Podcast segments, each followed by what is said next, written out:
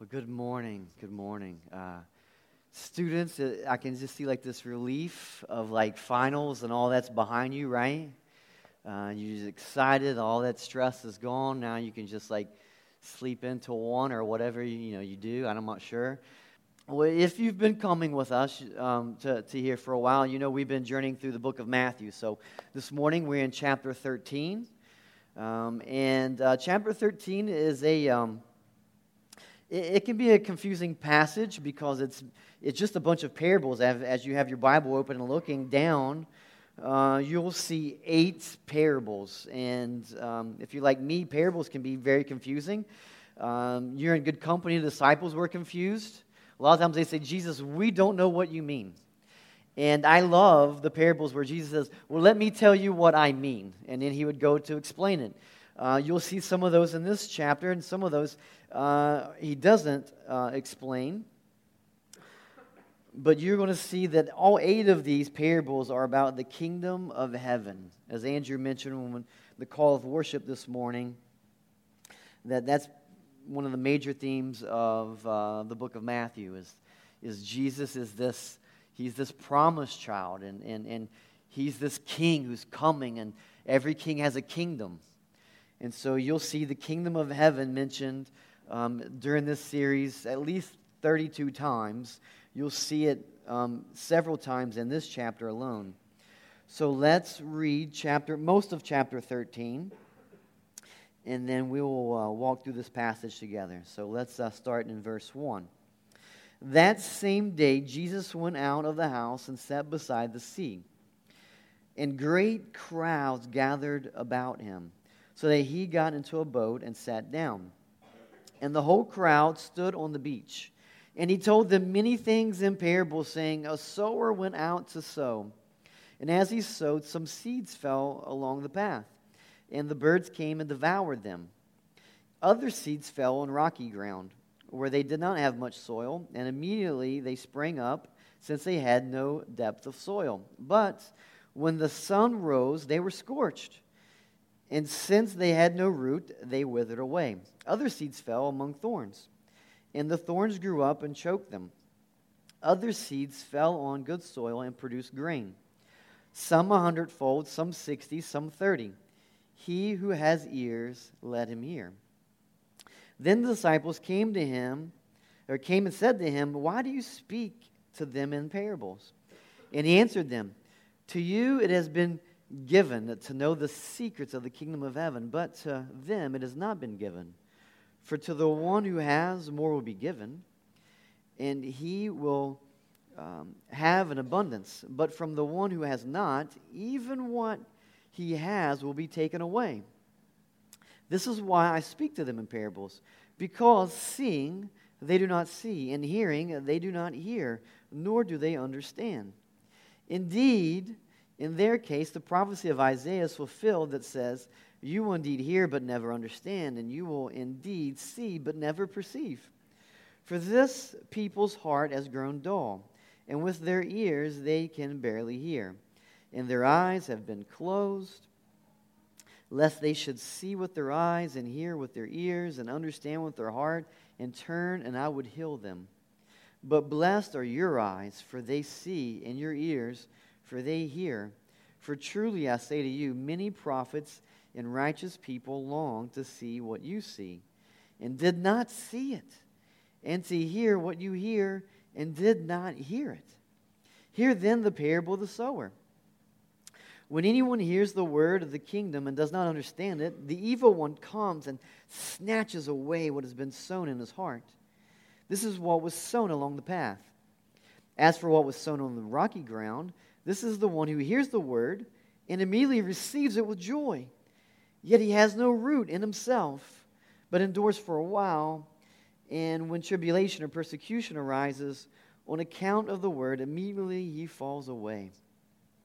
As for what was sown among thorns, this is the one who hears the word, but the cares of the world and the deceitfulness of riches choke the word, and it proves unfruitful. As for what was sown on good soil, this is the one who hears the word and understands it. He indeed bears fruit and yields In one case, a hundredfold, in another, sixty, and another, thirty. He put another parable before them, saying, The kingdom of heaven may be compared to a man who sowed good seed in, the, in his field. But while he was sleeping, his enemy came and sowed weeds among the wheat and went away. So when the plants came up and bore grain, then the weeds appeared also. And the servants of the master of the house came and said to him, Master, did you not sow good seed in your field? How then does it have weeds? And he said to them, An enemy has done this. So the servant said to him, Then do you want us to go and gather them? But he said, No, lest in gathering the weeds you root up the wheat along with them. Let both grow uh, together until the harvest. And at harvest time, I will tell the reapers gather the weeds first and bind them in bundles to be burned, but gather the wheat into my barn. He put another parable before them, saying, The kingdom of heaven is like a, uh, a grain of mustard seed that a man took and sowed in his field. It is the smallest of all seeds, but when it is grown, it is larger than all the garden plants and becomes a tree so that the birds of the air come and make nests in its branches. He told them another parable. The kingdom of heaven is like leaven that a woman took and hid in three measures of flour till it was all leavened. All these things Jesus said to the crowds in parables. Indeed, he said nothing to them without a parable. This was to fulfill what was spoken by the prophet. I will open up my mouth in parables. I will utter what has been hidden since the foundation of the world. Then he left the crowds and went into the house, and his disciples came to him, saying, Explain to us the parable of the weeds of the field. He answered, The one who sows of the good seed is the Son of Man. The field is the world, and the good seed is the sons of the kingdom. The weeds are the sons of the evil one and the enemy who sowed them is the devil. The harvest is the end of the age, and the reapers are angels. Just as the weeds are gathered and burned with fire, so will it be at the end of age. The Son of Man will send his angels, and they will gather out of his kingdom all uh, causes of sin and all lawbreakers, and throw them into the fiery furnace. In that place there will be weeping and gnashing of teeth. Then the righteous will shine like the sun in the kingdom of their Father. He who has ears to hear, let him hear. The kingdom of heaven is like treasure hidden in the field, which a man found and covered up. Then in his joy he goes and sells all that he has and buys the field. Again, the kingdom of heaven is like a merchant in search of fine pearls, who on finding one pearl of great value, went and sold all that he had and bought it. Again, the kingdom of heaven is like a net that was thrown into the sea and gathered fish of every kind. When it was full, men drew it ashore and set down and sorted the good into containers, but threw the bad away. So it will be at the end of the age. The angels will come out and separate the evil from the righteous and throw them into the fiery furnace. In that place there will be weeping and gnashing of teeth. Have you understood all these things? They said to him, Yes. And he said to them, Therefore, the scribe who has been trained for the kingdom of heaven is like a master of a house who brings out his treasure, what is new and what is old. Let's pray. Uh, Lord, we come to you. We understand that you are the king of this kingdom. And there is a seriousness to this passage that we have to understand what this means for us. That we see there's going to be a, a day that's coming where there's going to be a separation of good from evil.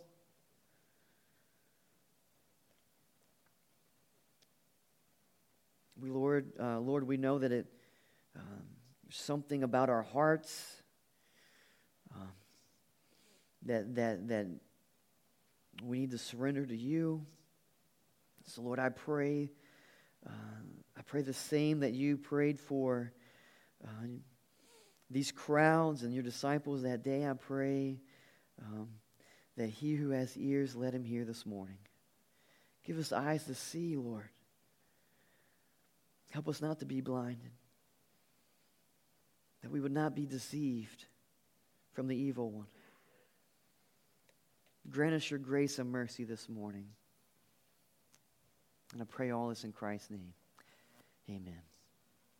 So here we, we see this, this parable, uh, this chapter with eight parables, all uh, about the kingdom of heaven. And uh, I, I, think some things we need to keep in front of us before we walk through this is um, what is a parable? A parable is simply it's an illustration. Uh, it's a it's a simile, uh, meaning it's it's a pair. It, it's a it's an illustration, a story using like or as, and and it's and it's to point us to some kind of spiritual truth. And um, Jesus gives us two reasons why um, he gives us parables. And we see that in verses 11 through 13. Uh, in 11 through 13, uh, it just says, uh, To you it has been given to know the secrets of the kingdom of heaven, but to them it has not been given. For to the one who has, more will be given, and uh, he will have an abundance. But from the one who, who has not, even what he has will be taken away. This is why I speak to them in parables, because seeing they do not see, and hearing they do not hear, nor do they understand. And so we see two purposes here, and you see them in different ways throughout this chapter. But one uh, purpose that Jesus gives the parables is to reveal uh, uh, the truth to those who believed. So to the disciples, it was given more, they had abundance. And so they were rejoicing. Yes, we understand what you're saying. The second purpose is to conceal truth from those who continue to deny the obvious. These are those people that we talked about last week that blasphemed the Holy Spirit. They continued in this just attributing the works of Christ to the works of Satan. And, and, and so to them, their eyes just continue to be blind. Uh, and so you see these two purposes here in these parables. Um, and then he mentions the kingdom of heaven a number of times. We have to understand um, to, to this audience, they really struggled with what the kingdom of heaven was. Uh, the kingdom of heaven, there's, there, there's this idea that it's the now and not yet that there's this um, present reality that the kingdom of heaven right now is advancing. And, and we see that. Uh, and you're going to see one of the, a uh, couple of the parables here mention that, that the kingdom is moving, it's advancing. John the Baptist in chapter 3 was saying, Repent, for the kingdom of heaven is what? It's at hand, it's now. But then there's the not yet. And this is what confused a lot of the Jews because they thought when the Messiah would come, it would be the now. Like he would usher in this new kingdom, he would restore Israel, he would overthrow Rome. And so they were really confused about the not yet part, that there's this future reality, that, that the king is returning. That's what Advent's about. The word Advent is uh, it's, it's from a Latin word just meaning coming or arrival. So we celebrate, you know, his, his his coming, that he came as a baby, and we celebrate these things that he's accomplished. But Advent also points us to the future, that he's coming again. And so they struggled with this idea of the future reality, and most of these parables have this picture of this future reality. So, like for example, in Acts 1 6, in Acts 1 6, uh, Jesus has um, been with his disciples. He's rose from the dead, and he was with them um, for a period of time. And um, they look at um, Jesus in, in, in Acts, um, verse 6, it says, So when they had come together, this is talking about the disciples, they asked him, Lord, will, will you at this time restore the kingdom to Israel? What are they talking about? The, the present reality. They want the kingdom now. Let's look what Jesus says. He said to them, It is not for you to know times or seasons that the Father has fixed by his own authority, but you will receive power when the Holy Spirit comes upon you and you will be my witness, my witnesses in Jerusalem and all Judea and Samaria and to the end of the earth. So Jesus was pointing them to this future kingdom that you will be my witnesses. That just be patient. I'm doing a work that you wouldn't even understand. And so we have to keep in mind this, this idea of the present and future reality of the kingdom of heaven. That right now the kingdom of heaven is among us. We see God doing a work uh, and uh, we are waiting his return. So, as we walk through these, I want you to just keep that uh, keep those um, ideas in mind. What a parable is, and uh, his purposes for those parables, and the idea of a present future reality. The first parable that we read, uh, the, the parable of the sower, is probably the most known of all these eight parables. Um, honestly, it, it, I, think it could even be called the parable of the soil, because that's really what it's talking about. That's the key to this whole um, parable is understanding the soil. And so um, he gives four different types of soil. The first soil, he explains, um, and this is the ones I love when he explains what this parable meant. In verses 18 through 23, we see the explanation of this parable. He says, The first soil was just hard. It was so hard, uh, the, the evil one came and snatched it right, right as it was sowed. Um, and this could be referring back to last week. Again, you remember that audience that Jesus was talking to and, and how he just said they, they, they um, some of them had been blaspheming the Holy Spirit. And so here's this idea that maybe that's what's going on here. This first soil is this hardening of hearts. Um, and um, the hardened heart is um, sown and it's taken away. The second heart here is a superficial heart. This is the one that was sowed in the rocky ground.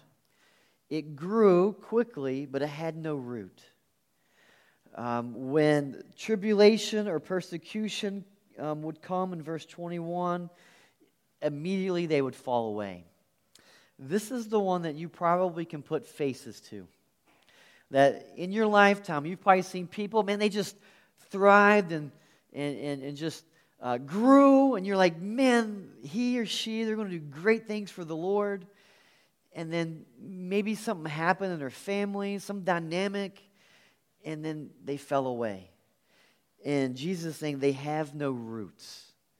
And it was just maybe from that movement of where you just maybe you walked an aisle. Maybe that's what you grew up in church where you just walked an aisle or signed a card or just raised your hand and said i want to be a christian. But you didn't understand that that it was about um, there was a cost. Uh, that you didn't understand the cost of what it meant to be a, a disciple, that Jesus never promised you that things were going to be easy.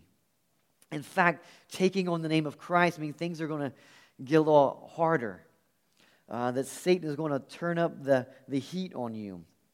And so, for a lot of people, that's when they fall away. When tribulations come, they fall away.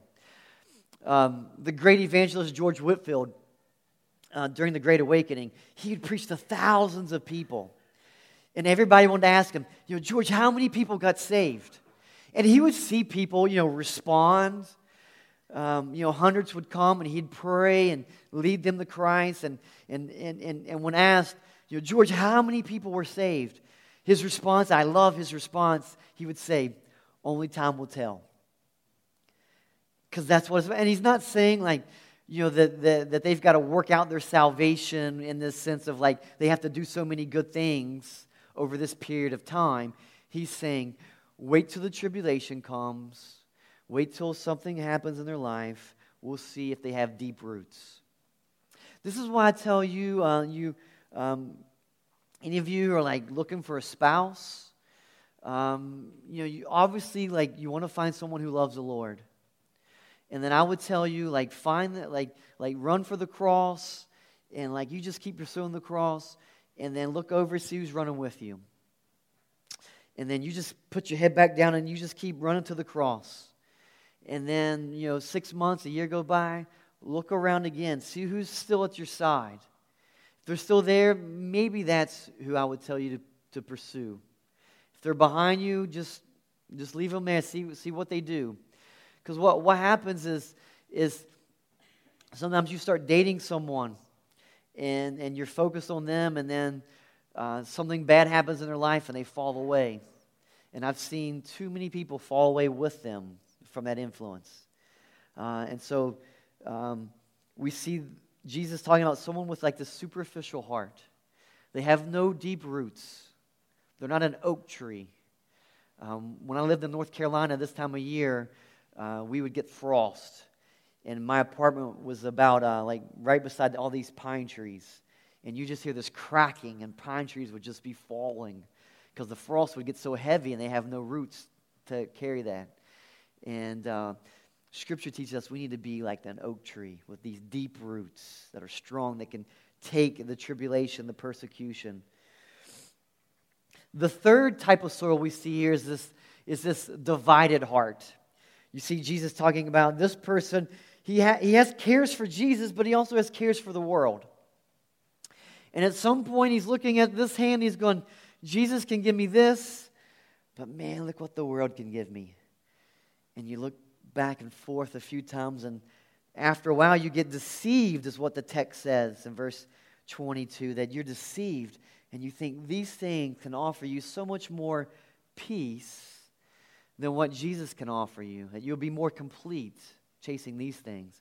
And so you surrender and you, you quit Jesus and you keep chasing after these things, and so you fall away. Then the last soil is this fruitful heart. This is the one who, who hears the word and understands it. And under, listen, listen to me. Man, I pray you get this. If this is you this morning, like, like you love this book, you cherish it, you can't get enough of Jesus, then understand that it's by the good grace of the Lord that you're that way. That He's opened your eyes to where you see it. Because for all of us, there was a time where we looked at this and, and we didn't want this. And so Jesus has been extremely gracious to us. And now, notice that he who does understand it, he who has this new heart, this fruitful heart, he will bear fruit. The true repentive Christian will bear fruit. Now, you'll see that we bear different amounts of fruit. Some are given hundredfold, and another 60, another 30, but we all bear fruit. Uh, the next parable is actually very similar. So, the second parable, which are the parable of the weeds, and then the seventh parable, the parable of the net, they're very similar. They have the same point pretty much. That Jesus is talking about in this parable that um, in the weeds, uh, we saw that they planted wheat, and then while they went and while they were sleeping, the enemy came in and planted weeds. That's a, that's a messed up prank, right? You worked hard, getting the garden ready, planting, and then like you come by and you plant weeds. I know that's what you guys do to our garden every year. Um, because I, I just know that we're too good of, uh, of, of farmers for this to happen to us. There's always weeds. And so the, the servants asked a good question. They said, Jesus, do you want to, because they see the weeds coming in, they said, do you want us to come and take out the weeds? And um, Jesus says, no, no, no, don't do that because there's a chance that as you take out the weeds, you might accidentally damage the wheat. So just let them both grow. And then during the harvest time, the reapers, they'll gather it all up together and then they'll separate um, the, the wheat from the weeds. And likewise with the story of the net uh, that there's this fisherman and he has this large drag net and he just throws it in and he just starts moving the boat and he's just gathering whatever's down there. And when he gets to shore, he's separating fish from like a boot, another fish from, you know, uh, uh, some weeds, some seaweed, whatever you may find. And, and the point that Jesus is saying is that there's a day coming that there's this, you know, this part of this kingdom that Jesus is establishing is that there's going to be a judgment. And at harvest time, that's what Jesus is saying here, that there's going to be a day of harvest where the angels are going to gather up. Um, and he explains this parable for us in verses 36 through 43. And he's saying that the Son of Man will send out his angels in verse 41, and they will gather out of his kingdom all causes of sin and all lawbreakers and throw them into the fiery furnace. In that place there will be weeping and gnashing of teeth. Then the righteous will shine like the sun in the kingdom of their Father. He who has ears, let him hear. I cannot imagine a day in human history that will be so polarizing.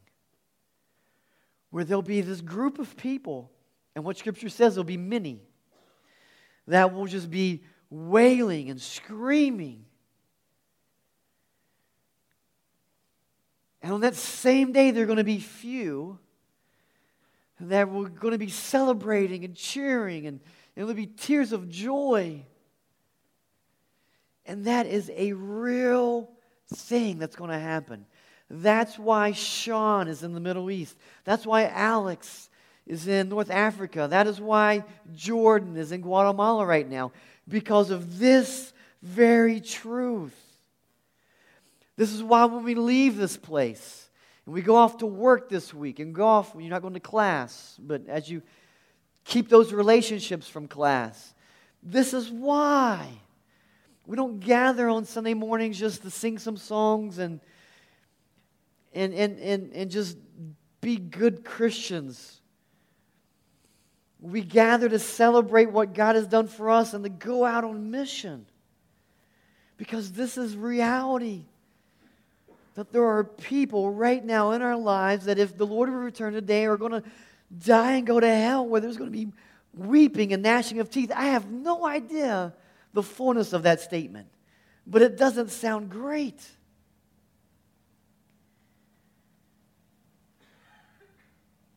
And yet, so many times we just don't care about these things. We read these and we're like, ah, well, I'm good to go.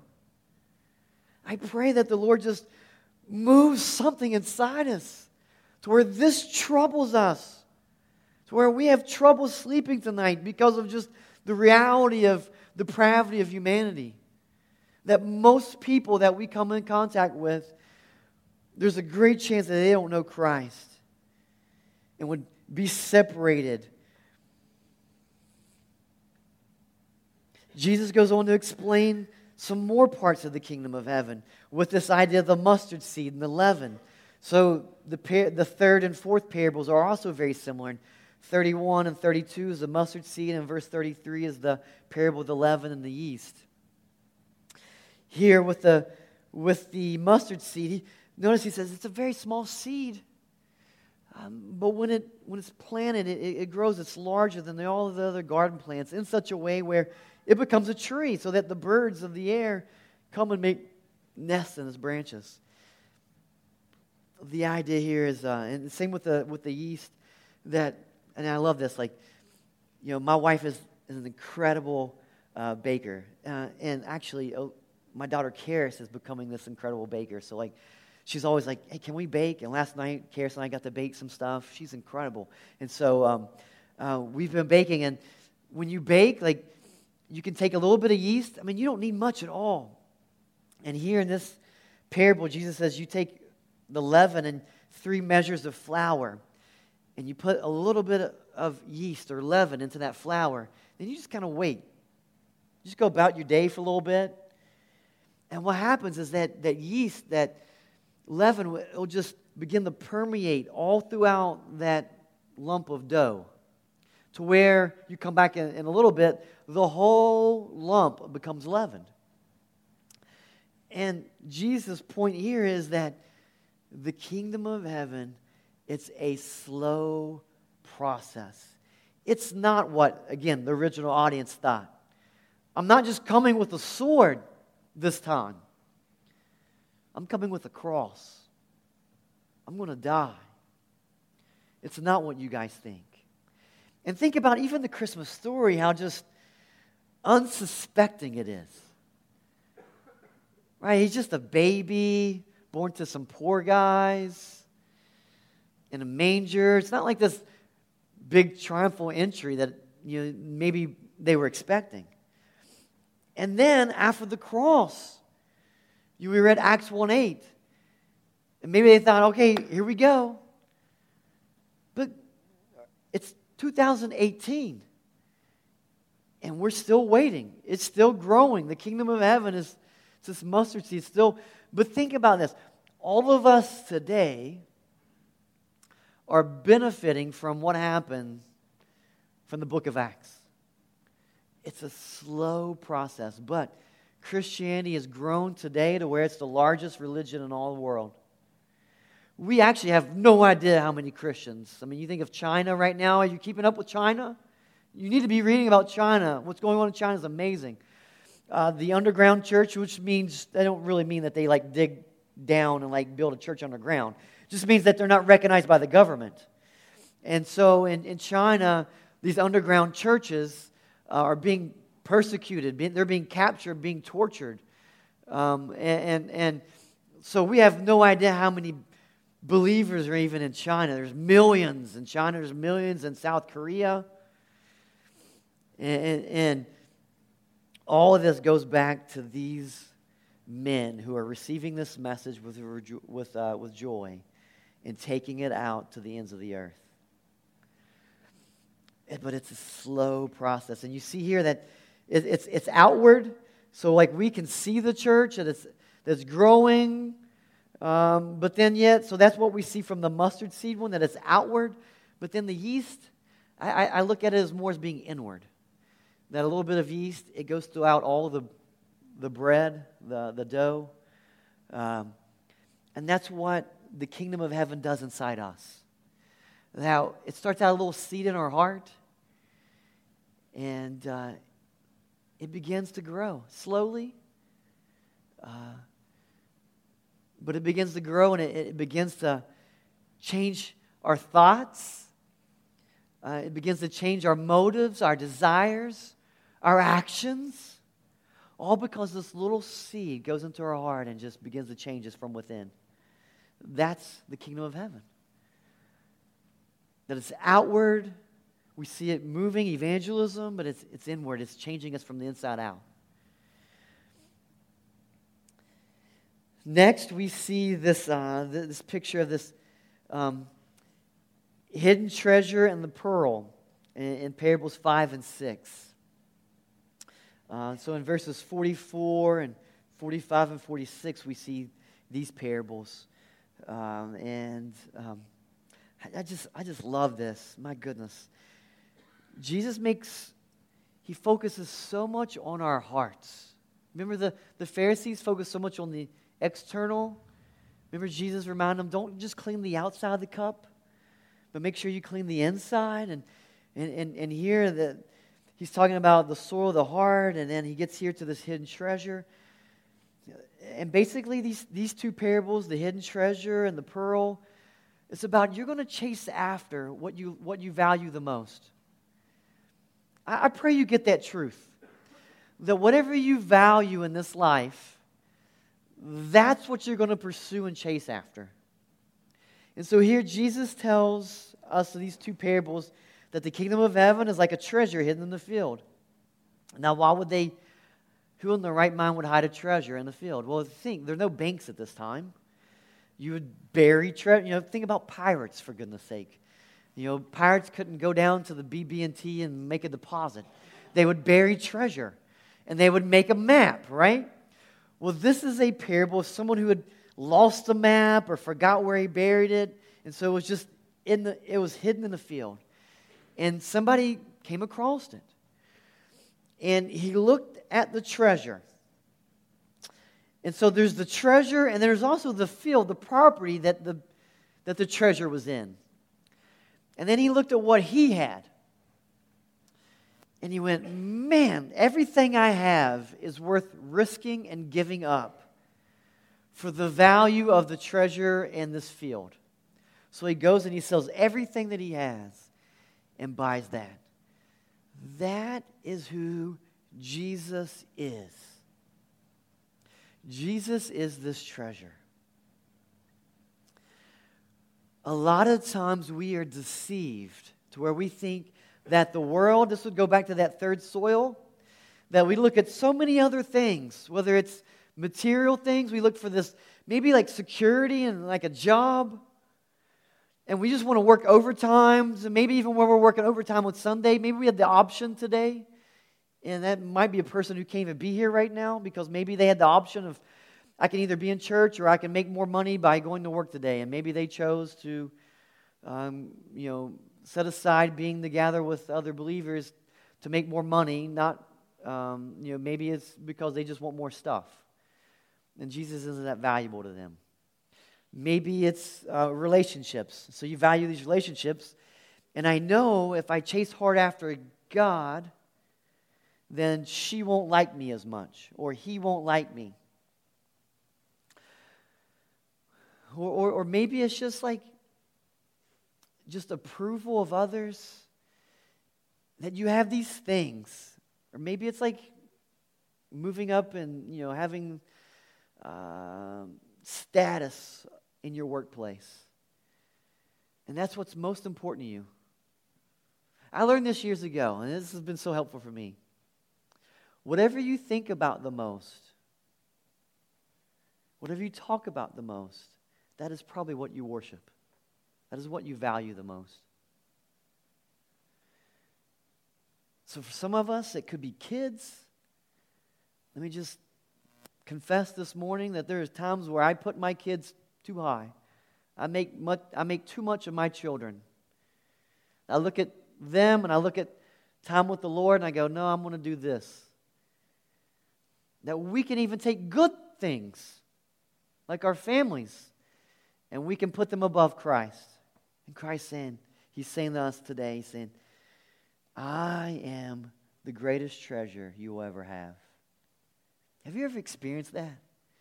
Have you ever just got to the point where, like, Christ is just everything?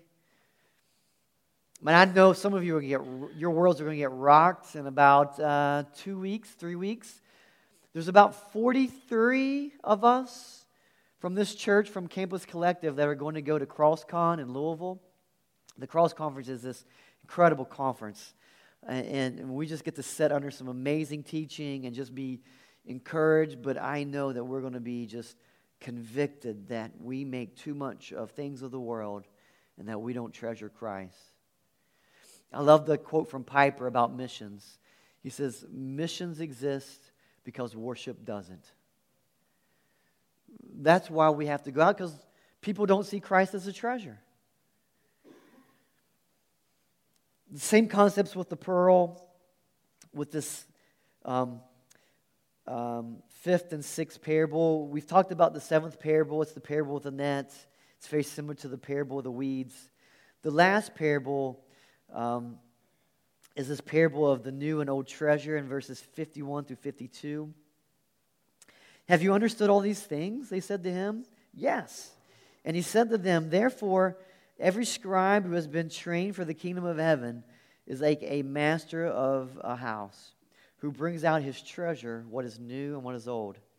So here he's talking to his disciples. You remember in, in verse 36, he left the crowds, and now he's just focusing on his disciples. And he's reminding them that, that, he, that Jesus is not throwing out all the old covenant. He's not just saying, like, that was bad. Remember, the old covenant was a good thing. It just wasn't sufficient. And so Jesus is saying, cherish what I've done, um, but just know that I'm doing something different right now. I'm revealing the things of secret to you. Um, Paul talks about this in, in Ephesians chapter 3. He says that, uh, uh, Paul, Paul says that, that this, the things of secret are being um, manifested or made known to you uh, in this generation that they weren't made in other generations, in the previous generations. And so we join in with these disciples that we have something unique. And we talked about this a little bit the last few weeks that, that we get to do something that, like John the Baptist, who was the greatest man who ever walked, never got to do. John the Baptist never got to preach the death, the burial, and resurrection of Jesus. You think about that? But we have that opportunity to preach the greatest message ever. And so that's what this last parable is about. It's about that, that we need to appreciate the things of the Old Covenant, the Old Testament, um, but understand that this new covenant is sufficient and that uh, we have both.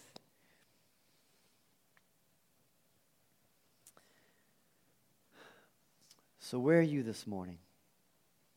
Is Christ everything for you? Paul writes this in Philippians 3. Look at this verse Philippians 3. Indeed, I count everything as lost because of the surpassing worth of knowing Christ Jesus my Lord. For his sake, I have suffered the loss of all things and count them as rubbish, in order that I may gain Christ and be found in him. Um, Paul had a lot to lose. A few verses before Philippians 8, he, makes this list of accolades. Basically, he's saying he was the Jew of all Jews. There's nobody better than Paul. And he's saying, I count it all as loss. All the status, all the wealth that his past had brought him. He said, Man, forget it all. I count it as rubbish that I may gain Christ. Earlier in Philippians, he says, To die is what? To gain. And, and, and so here's this picture Paul saying, I, I'm, I'm, you, can't, you can't stop what God's doing inside me that I, I'm willing to risk it all.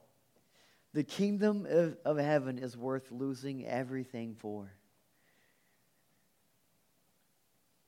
Because you have everything to gain.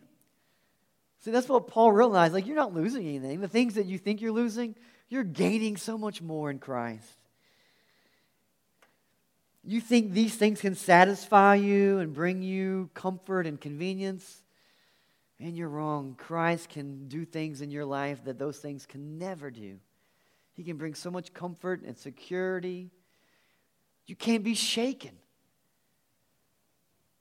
So when tribulation and trials come, bring them.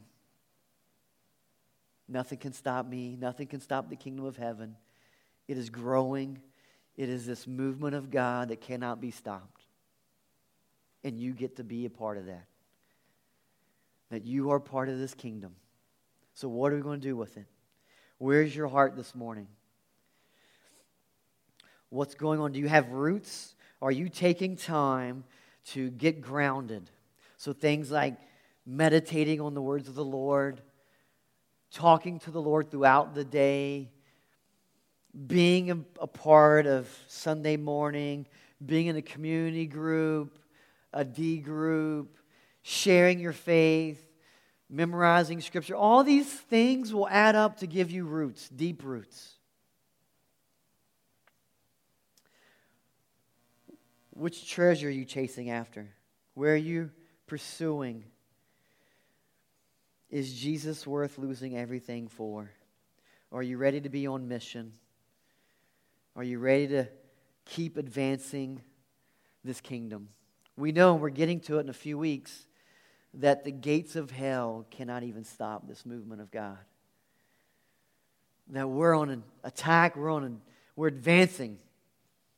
And Jesus says, I'm going forward with you or without you. Who's with me?